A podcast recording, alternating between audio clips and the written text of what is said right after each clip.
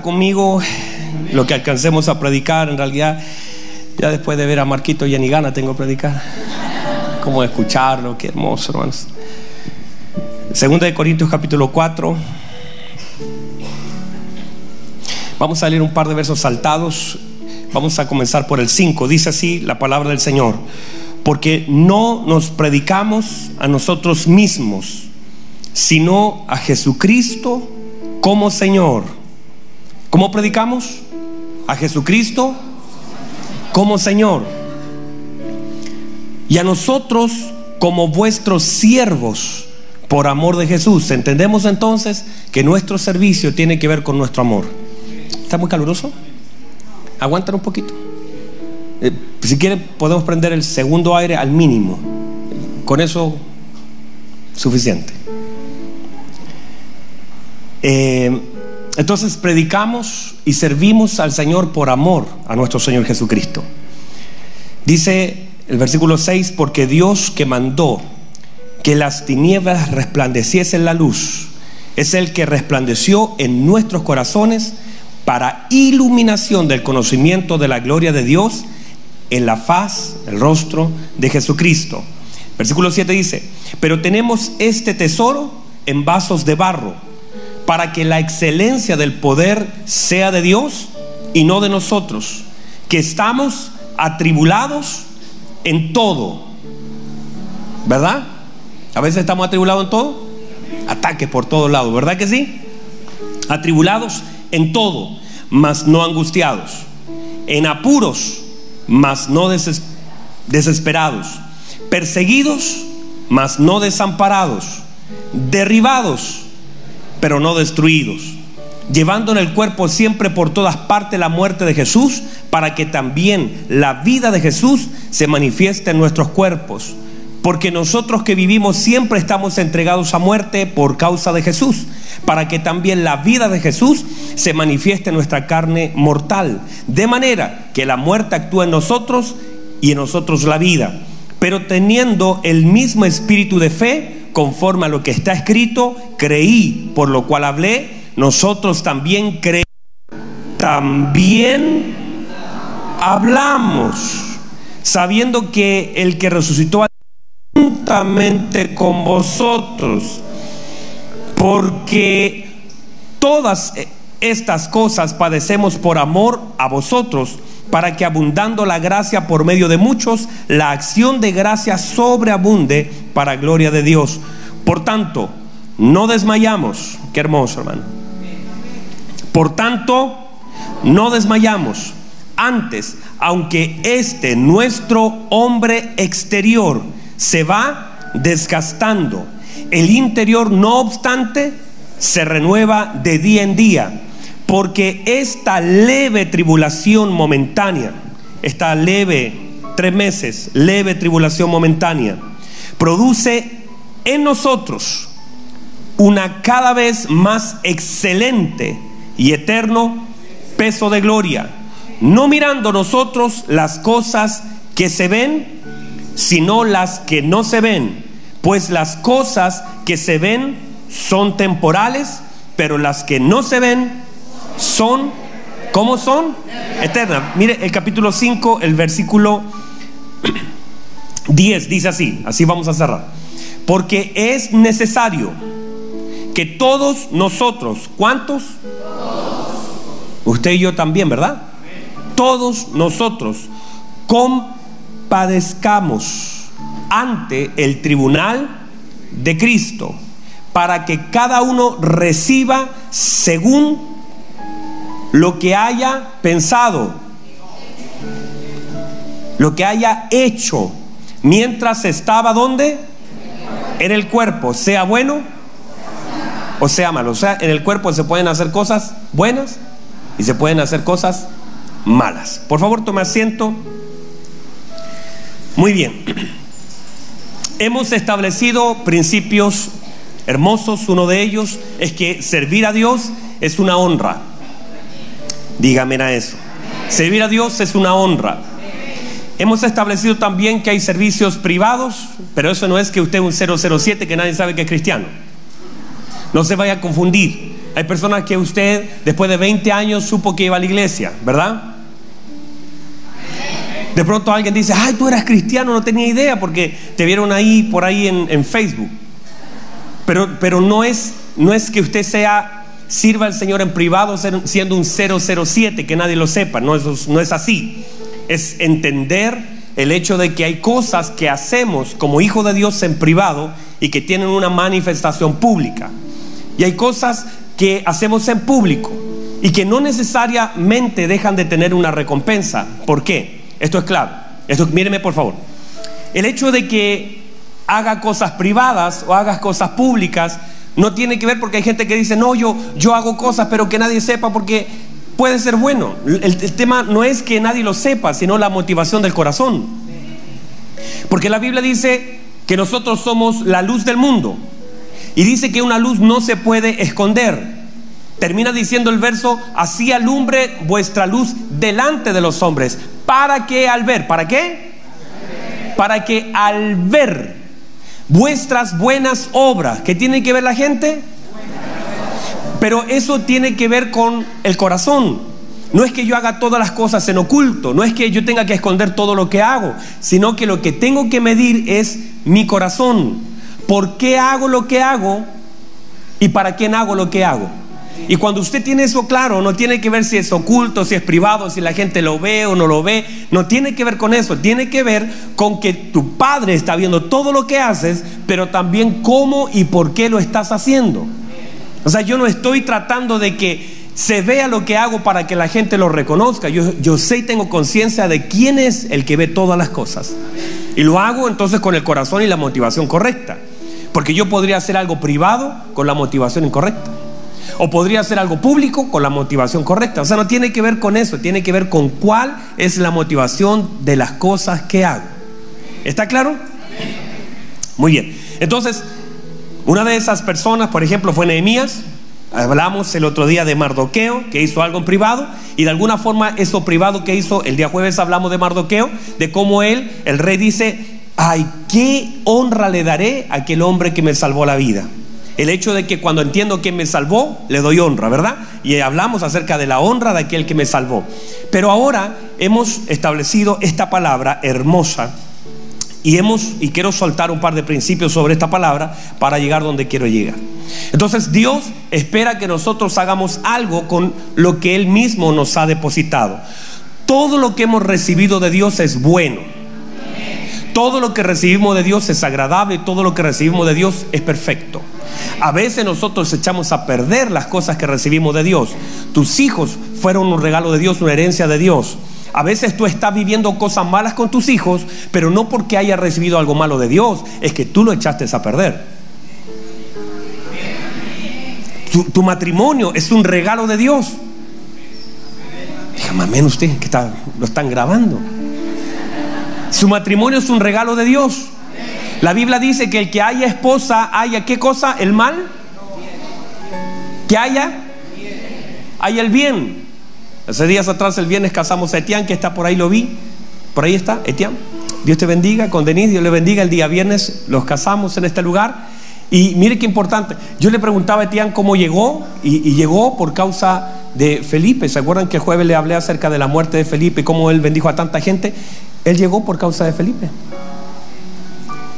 ¿Cómo, cómo de alguna forma el Señor, aunque Felipito ya no está, pero hay, está Etián, está Denise? Y no solamente ellos, Dios ha comenzado. El día viernes cuando hicimos el matrimonio se me acercaba a su familia, a sus amigos, que ya está viniendo más gente de la familia. Ahí, ahí tenemos otro hermano que llegó junto a su esposa, también que llegaron por Etián y la familia me decía, vamos a comenzar a congregarnos.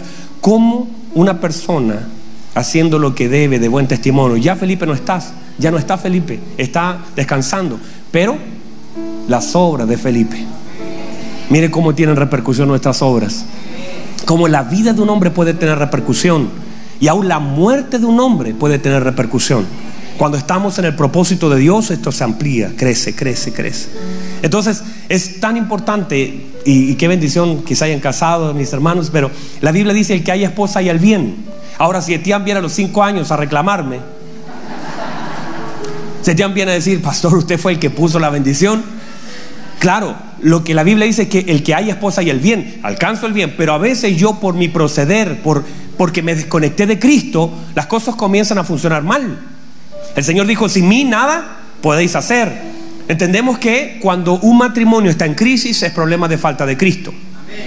Cuando una familia está en crisis, falta de Cristo. Cualquier cosa que comienza a colapsar es falta de Cristo. Entonces, si podemos conectarnos con Cristo, eso comienza a tomar su... Porque Cristo comienza a ordenar todas las cosas. Donde está Cristo está todo. Entonces no tenemos falta de ningún bien, no importa las cosas que vivamos. Cuando alguien me dice, pastor, la cosa está difícil en mi casa, inmediatamente la respuesta es una falta de Cristo. Porque teniéndolo a Cristo tenemos toda la respuesta. Él se encarga de poner personas en nuestro camino, Él se encarga de sumar personas, consejo, palabra. Él enciende nuestro corazón, Él nos da la capacidad de perdonar, de soportar, de vivir. Por lo tanto, lo único que manifiesta un problema, ¿qué es, Sergio? La falta de Cristo. Muy bien, Sergio. Lo único que manifiesta cuando estamos en dificultades es la ausencia de Cristo en algún área de nuestra vida. La respuesta siempre será lo mismo, Cristo. ¿Verdad que sí? Entonces, cuando nosotros, alguien venga a pedirme consejo, ya sabe cuál es la respuesta, así que ni me lo pida. Si alguien viene, pastor, tengo un problema, busca a Cristo. Porque Cristo será la luz para el problema que pueda estar viviendo. Entonces, debemos aprender a vivir, el apóstol nos dijo, lo hablamos en la mañana, porque uno por tener vida puede pensar que ya está viviendo, estoy viviendo, pero quizás no sé vivir. Por eso el apóstol Pablo dijo, he aprendido a vivir. Porque él tenía vida, pero no había aprendido a vivir. ¿Cómo se aprende a vivir conectado con la vida? Cristo. Y eso tiene ciertos parámetros. O sea, debo aprender a vivir en esta nueva vida en Cristo. Ya se me dio una nueva vida, ahora necesito una nueva forma de vivir. Ya se me dio una nueva vida en Cristo, ahora necesito una nueva forma de vivir. Porque usted no puede tener una nueva vida en Cristo y tener la misma vida que tenía antes de Cristo. Hay gente que solamente se cambió de la cruz hacia el otro lado, iba a una iglesia, ahora va a otra, antes no iba a la iglesia y ahora va, pero no tiene una nueva vida, solamente se cambió y está ocupando el día domingo para venir a una iglesia. Pero una nueva vida en Cristo también demanda una nueva forma de vivir. Y debemos aprender a qué? A vivir. como La vida de Cristo. Con ciertos parámetros. No sirve solamente venir a una congregación sin tener una nueva vida en Cristo. De hecho, no es que el Señor te conectó a una iglesia, el Señor te conectó a Cristo. Entonces, vamos avanzando. Podemos entonces entender que el Señor nos ha llamado para qué? Para iluminar, nos ha llamado para predicar su palabra, nos ha llamado para manifestar la luz, nos ha llamado para predicar el Evangelio, nos ha llamado para anunciar las virtudes de aquel que nos llamó de las tinieblas a su luz admirable. Hemos establecido que si tenemos a Cristo lo tenemos todo y si no tenemos a Cristo no tenemos nada. Y eso debe ser un principio de vida suya. Eso es mucho más que tener dinero, tener a Cristo y tenerlo todo. A veces no se tiene un poquito de plata en los bolsillos y todos nosotros hemos pasado por allí y pasar por allí es necesario. Y no es malo. Es difícil, pero es necesario. A veces la ausencia de recursos, de hecho, yo creo que también es una buena escuela la escasez. Y muchos, incluso ustedes que, conozco que, que, son de Venezuela, de otros lugares, allá tenían profesiones, sé que algunos tenían tremendas casas, tremendos departamentos, tremendos vehículos, buenos empleos, empresas y todo lo demás, y han llegado a este lugar y han comenzado de cero sin tener nada.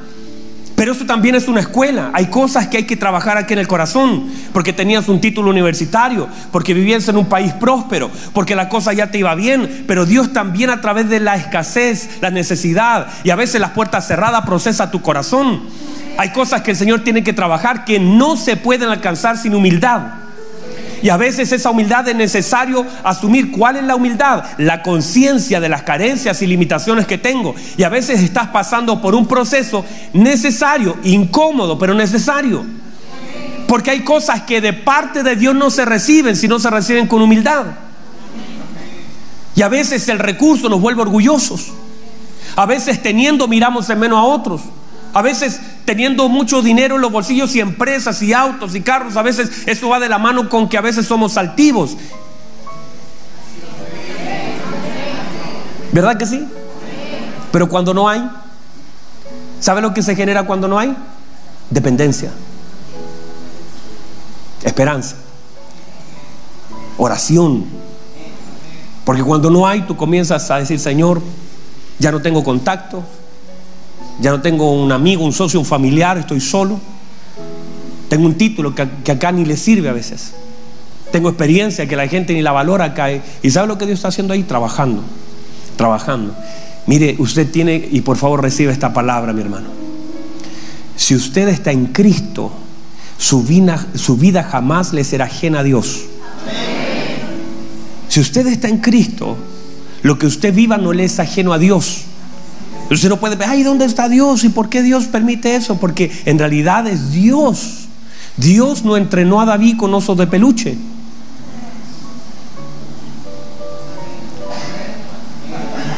Lo entrenó en situaciones de riesgo real. Lo entrenó con osos de verdad, con leones de verdad. Entonces tu entrenamiento tiene que ser serio. Pero hay, hay lugares donde en algún momento te conecta. De hecho, el oso y el león solamente le permitió eh, que no perdiera lo que era del padre. Pero él lo guardó y lo defendió.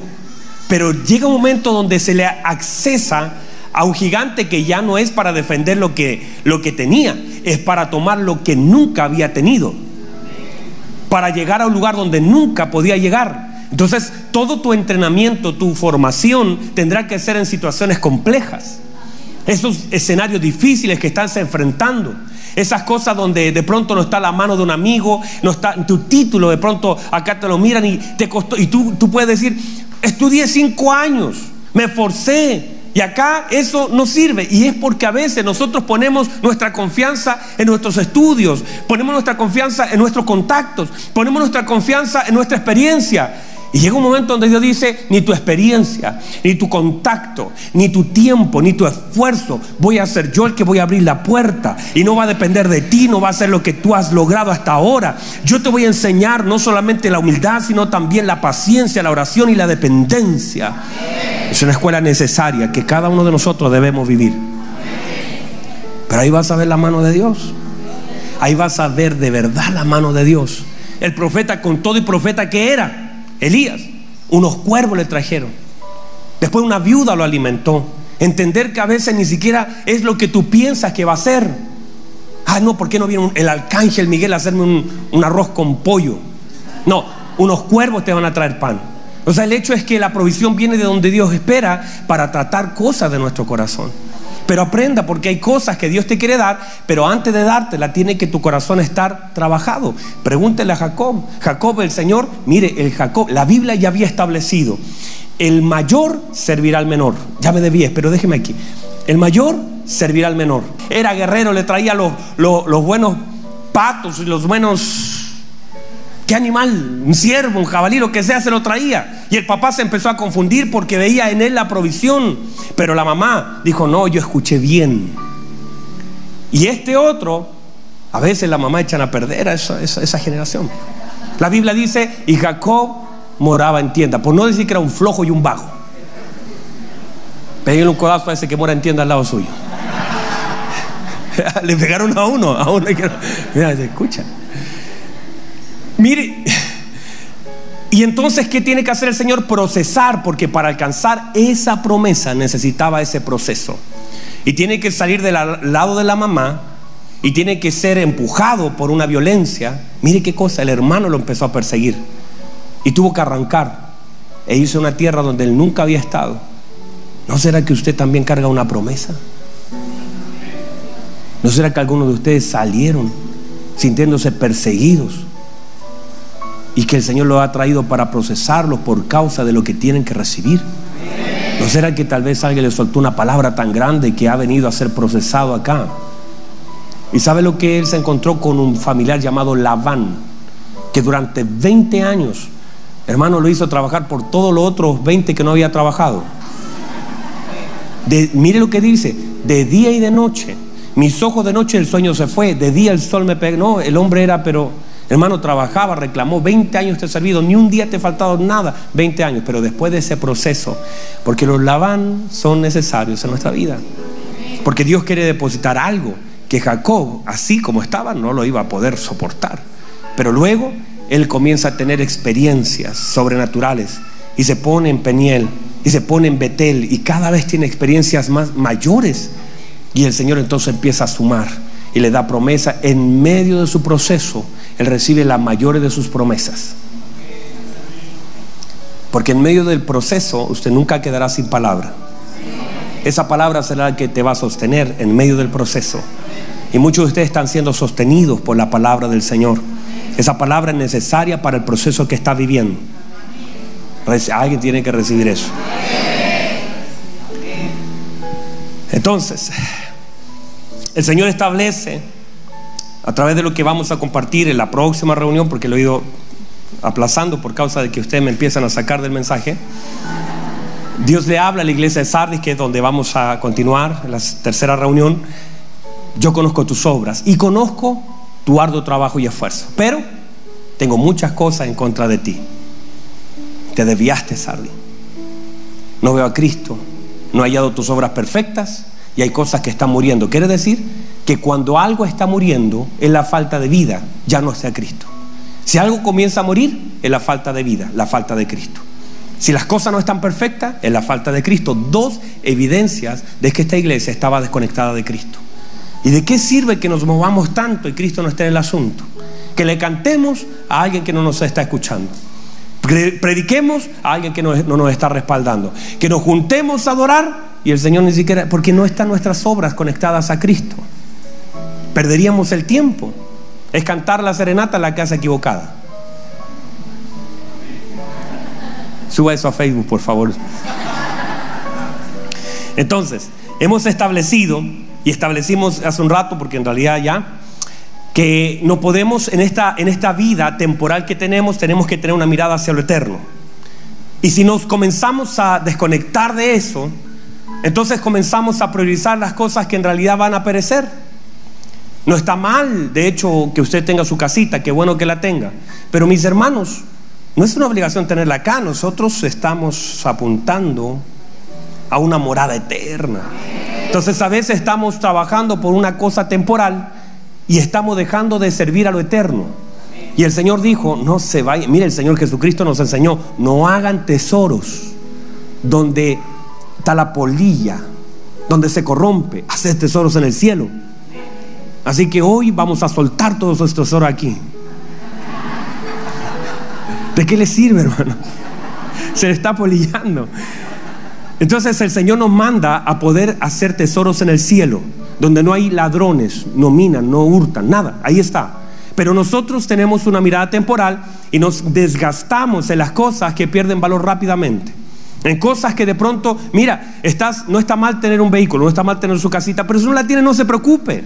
Ni, ni eh, eh, no está mal estudiar, si puede, prepárese. Pero si no, que no sea una frustración, no se compare, no diga, ay, él terminó su carrera, yo, yo no. Y, cuando, y te avergüenzas a veces cuando dices, no, es que yo no, no, no estudié y te sientes avergonzado. Vergüenza es no predicar el evangelio, no entender para qué fuiste llamado. Vergüenza no es cumplir, es no cumplir el propósito de Dios, pero nunca será vergonzoso haber dejado todo por causa de Cristo y haber puesto prioridad a las cosas eternas, porque usted se va a llevar una sorpresa cuando llegue al cielo. Y se dé cuenta que lo más importante no fue la casita que tenías, el buen sillón que tenías y el auto y la ropa que vestías. Lo más importante era hacer tesoros en el cielo. Y servir al Señor es lo más importante y debe ser lo más importante para el hombre. Usted puede decir, pastor, es que yo no tengo tiempo, usted no conoce, ¿cómo no va a tener tiempo? Usted tiene tiempo. Los que no tienen tiempo están en el cementerio, a ellos se les acabó, pero usted tiene tiempo. Y ese tiempo lo está gastando en aquello que para usted considera más importante. Dele tiempo a lo eterno, a lo sagrado, a lo importante, a lo prioritario. Lo prioritario es lo eterno, es cumplir la palabra del Señor, es seguir a Cristo. Eso es lo verdaderamente importante. Entonces, el apóstol nos enseña por medio de esta revelación, nos enseña a operar, a vivir a través de la fe. Viviendo por la fe no tiene que ver, ¿está aquí todavía? Póngame música de fe.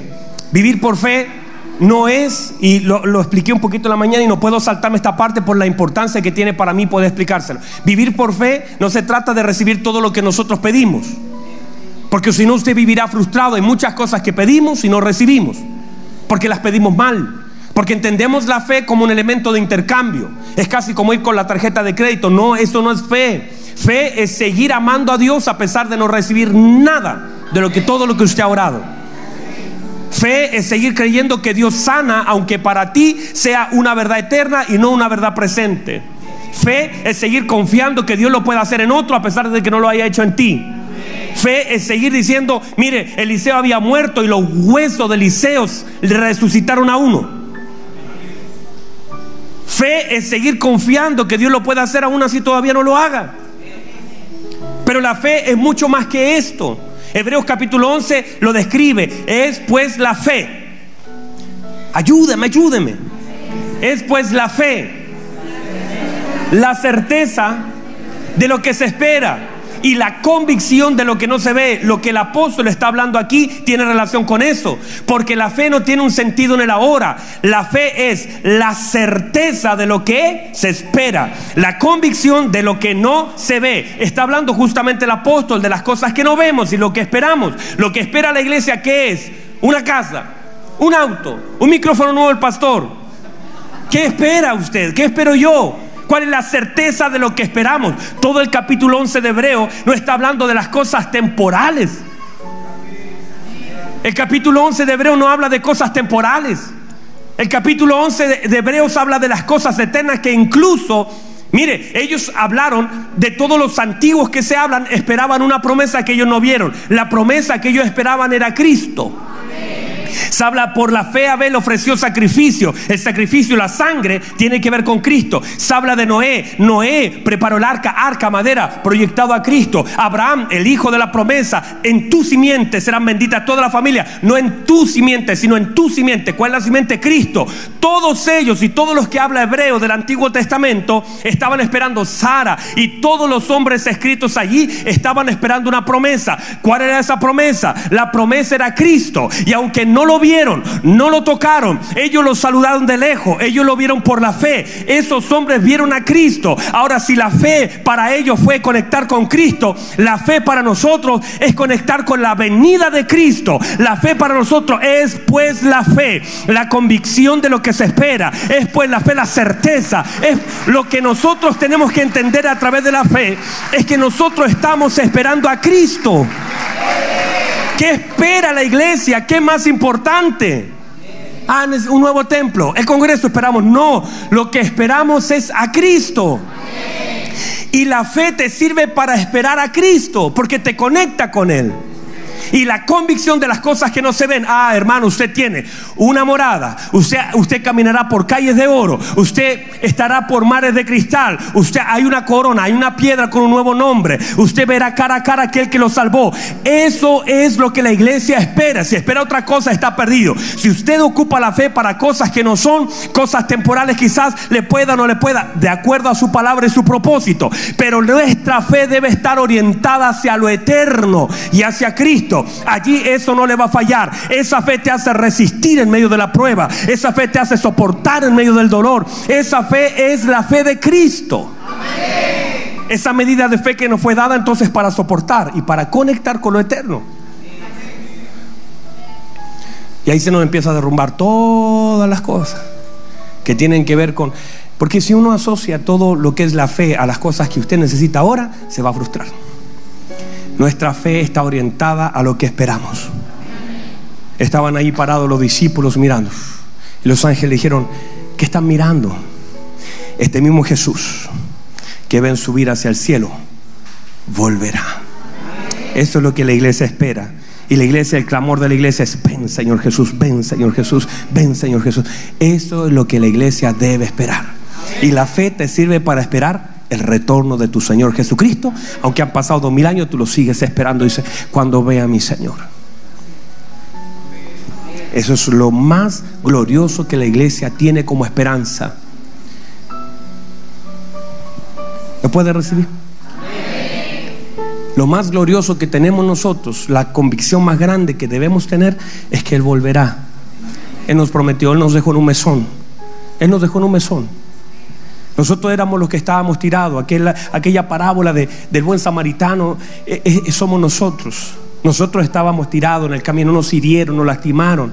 Éramos nosotros que no nos podíamos poner en pie.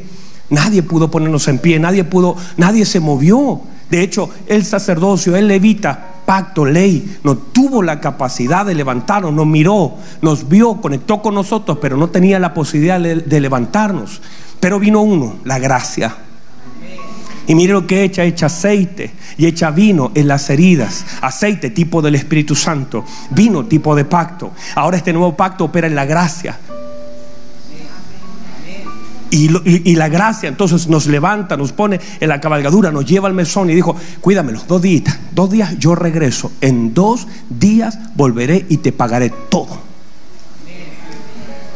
Esos dos días, según de Pedro 3.8, un día para el Señor mil años, dos días, dos mil años.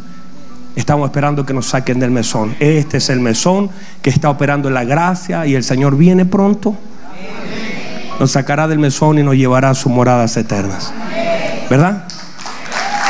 Reciba eso. Reciba eso, porque esa es la esperanza más grande. No fije sus ojos en las cosas temporales, porque se va a distraer. Y todo el infierno está intentando que usted opere las cosas temporales para distraerlo, para limitarlo, para desviarlo. Ponga sus ojos en las cosas eternas, eso no falla. ¿Está aquí conmigo todavía? Entonces, Mira lo que dice alguno de estos principios. El apóstol dice que nosotros servimos por causa de la revelación que tenemos de Jesucristo. O sea, la falta de servicio es falta de revelación. Servimos por causa de la revelación que tenemos. Servimos por amor al Señor, amor a Cristo. Mi servicio a mis hermanos es por amor a Cristo. El servicio a Dios es por amor a Él. Muy rapidito, me queda un minuto que nuestra vida, mire lo que dice el apóstol, que nuestra vida en Cristo no está exenta de tribulación, de apuros, de persecuciones y de golpes que nos derriban. Hablar cualquier otra cosa y pensar que por llegar a Cristo estamos inmunes a todo eso, nos equivocamos de mensaje. Nos hablaron mal. Cuidado con eso, cuidado con los, con los pompones arriba. Eh, Dios, tus sueños, eh, vamos que se puede, vamos. Eso no es el Evangelio. Perdón, eso no es el Evangelio. El Evangelio también está expuesto a prueba. También recibiremos golpes, muchas veces vamos a estar en el suelo, muchas veces vamos a estar en apuros, muchas veces vamos a estar complicados, muchas veces vamos a estar diciendo qué vamos a hacer, porque allí opera, en nuestra debilidad opera el poder de Dios. Hay cosas que, míreme, hay cosas que no van a cambiar. Hay algunas enfermedades en nuestra vida que tal vez no van a sanar. La Biblia dice que Eliseo murió de la enfermedad que tenía. Pablo murió con su problema. Hay cosas que de pronto no van a cambiar. El tema es no si cambio o no. Es cuánto yo he sido transformado para soportar lo que vivo. Hay cosas que sí van a ser transformadas y gloria a Dios por eso serán parte de mi testimonio. Pero cambien o no cambien, yo he sido transformado para soportar con enfermedad, con limitaciones, con apuro. Yo he sido formado, yo he sido transformado para poder soportar todo lo que estoy viviendo y el apóstol Pablo lo define así. Todo lo puedo en Cristo que me fortalece. Y allí tiene que asentar su fe.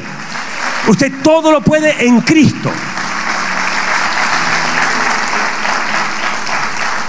Se acabó el tiempo, póngase en pie. Si quiere recibir más de esta palabra, o se queda o la ve por internet. Pero puede recibir.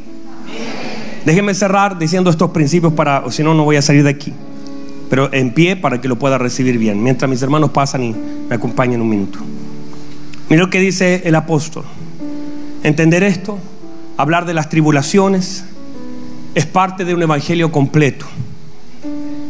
Todos nosotros tendríamos que pasar y si no se lo dijeron, se lo digo yo. Hay tribulaciones que son necesarias. Hay otras que son provocadas por nuestra desobediencia. Nos faltó en algunas cosas obedecer y cuántas cosas se hubieran cambiado.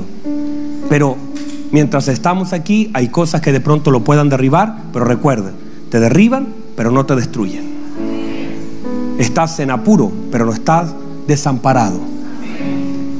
No se vaya a olvidar las promesas del Señor. No estamos desamparados. No estamos destruidos. No estamos desesperados. Y no estamos angustiados. A pesar de lo que vivamos, mantenga la fe. Mira lo que dice la palabra del Señor. el hombre exterior se va desgastando. ¿Sabe?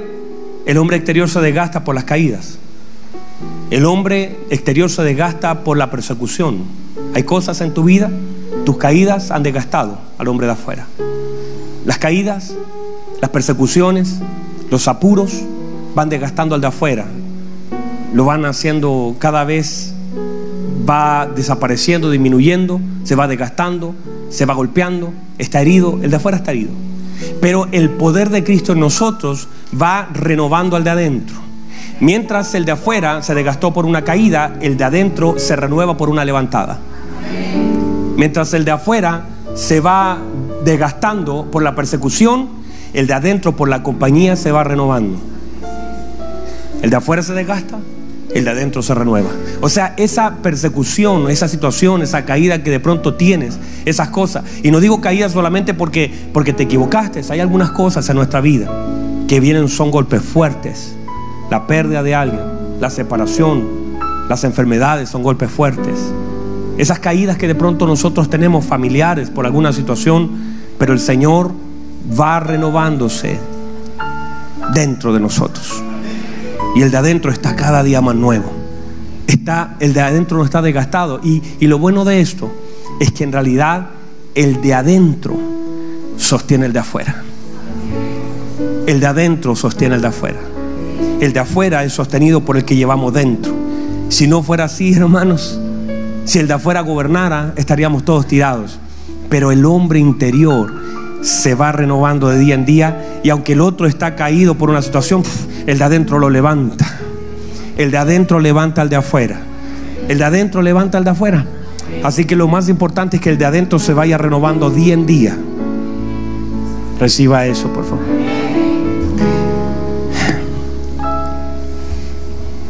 Que tengamos cierto desgaste no quiere decir que estemos desmayados, que quiere decir que quedamos sin fuerzas. Mientras el de afuera se desgasta, el de adentro está siendo renovado día tras día. Dígame cerrar con esto. Porque esta leve tribulación momentánea. Diga conmigo leve. ¿Cómo es la tribulación? Eso es. Háblele así.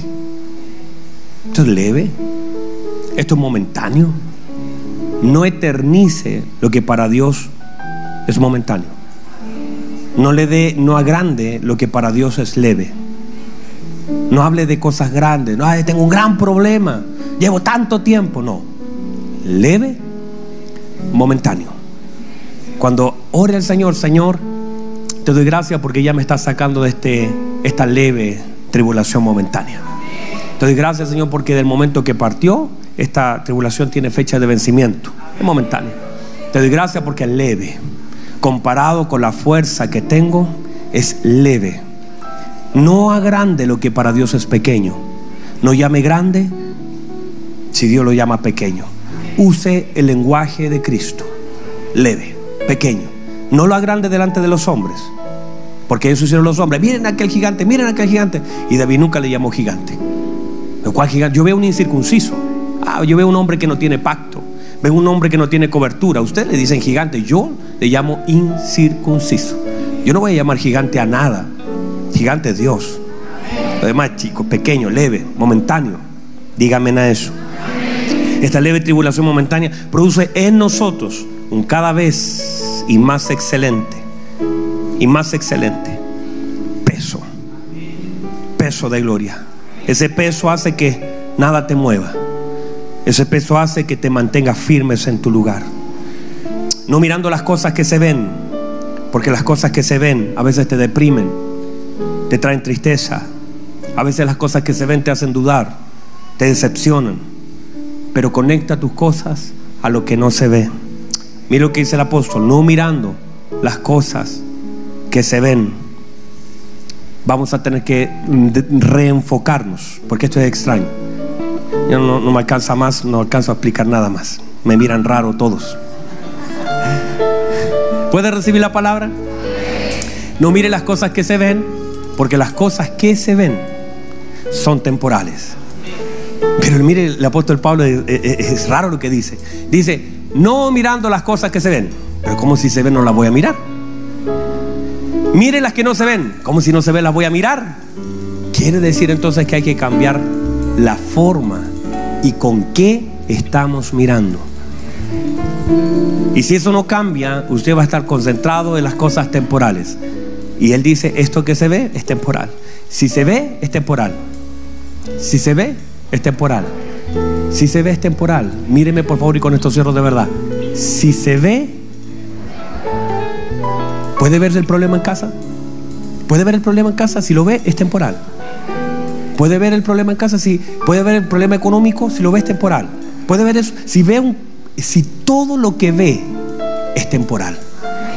Lo que no se ve, ay, no veo a mi hijo. Lo que no se ve, ah, no veo a mis papás. Lo que no se ve es eterno. Va a tener que dejar de ver como ve y comenzar a ver como Dios espera que usted vea. Comenzar a hablar con el lenguaje de Dios. Ah, levante sus manos, por favor. Padre, gracias. Tu palabra ha sido predicada. Tu palabra es viva y es eficaz. Padre, llamamos las cosas que no son como si fueran. Padre, gracias por tu palabra, tu palabra hermosa, tu palabra que nos direcciona, tu palabra que nos da luz, tu palabra eterna, mi Dios. Gracias, gracias por tu palabra. Gracias por la luz de tu palabra. Gracias, gracias Señor por compartirnos estas verdades que edifican nuestra vida. Gracias por este momento, gracias por lo que vivimos y no sabemos ni siquiera por qué, pero estamos siendo perfeccionados. Gracias por este momento tan dulce, Señor, de tu palabra. Gracias por, gracias por mis hermanos que abren su corazón para recibir esta palabra, que tiene el poder de sostener su vida. Padre, llamamos, hablamos fe en medio de nosotros, porque tu palabra dice que el justo por su fe vivirá. Lo que tiene, Señor, los que no tiene con vida en la fe, la fe de tu venida, la fe de las cosas eternas. Las cosas que no son temporales para nosotros, las cosas invisibles para el ojo, pero las podemos ver en fe. Padre, estaremos en tu presencia. Estaremos como Isaías viendo el trono alto y sublime grande. Miraremos, Señor, los querubines. Estaremos en tu presencia. Disfrutaremos de todo lo preparado. Allí está nuestra fe y nuestra confianza. Levante su mano, por favor, Padre, y danos fuerzas para soportar las tribulaciones. Danos fuerzas para soportar las persecuciones. Padre, los apuros.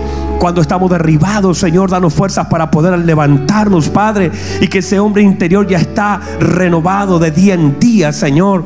Y ese sostiene el que está afuera. Gracias por sostener nuestra vida. Gracias por sostenernos cuando a veces, Señor, hemos caído. Gracias. Gracias, papá hermoso. Levante sus manos, por favor.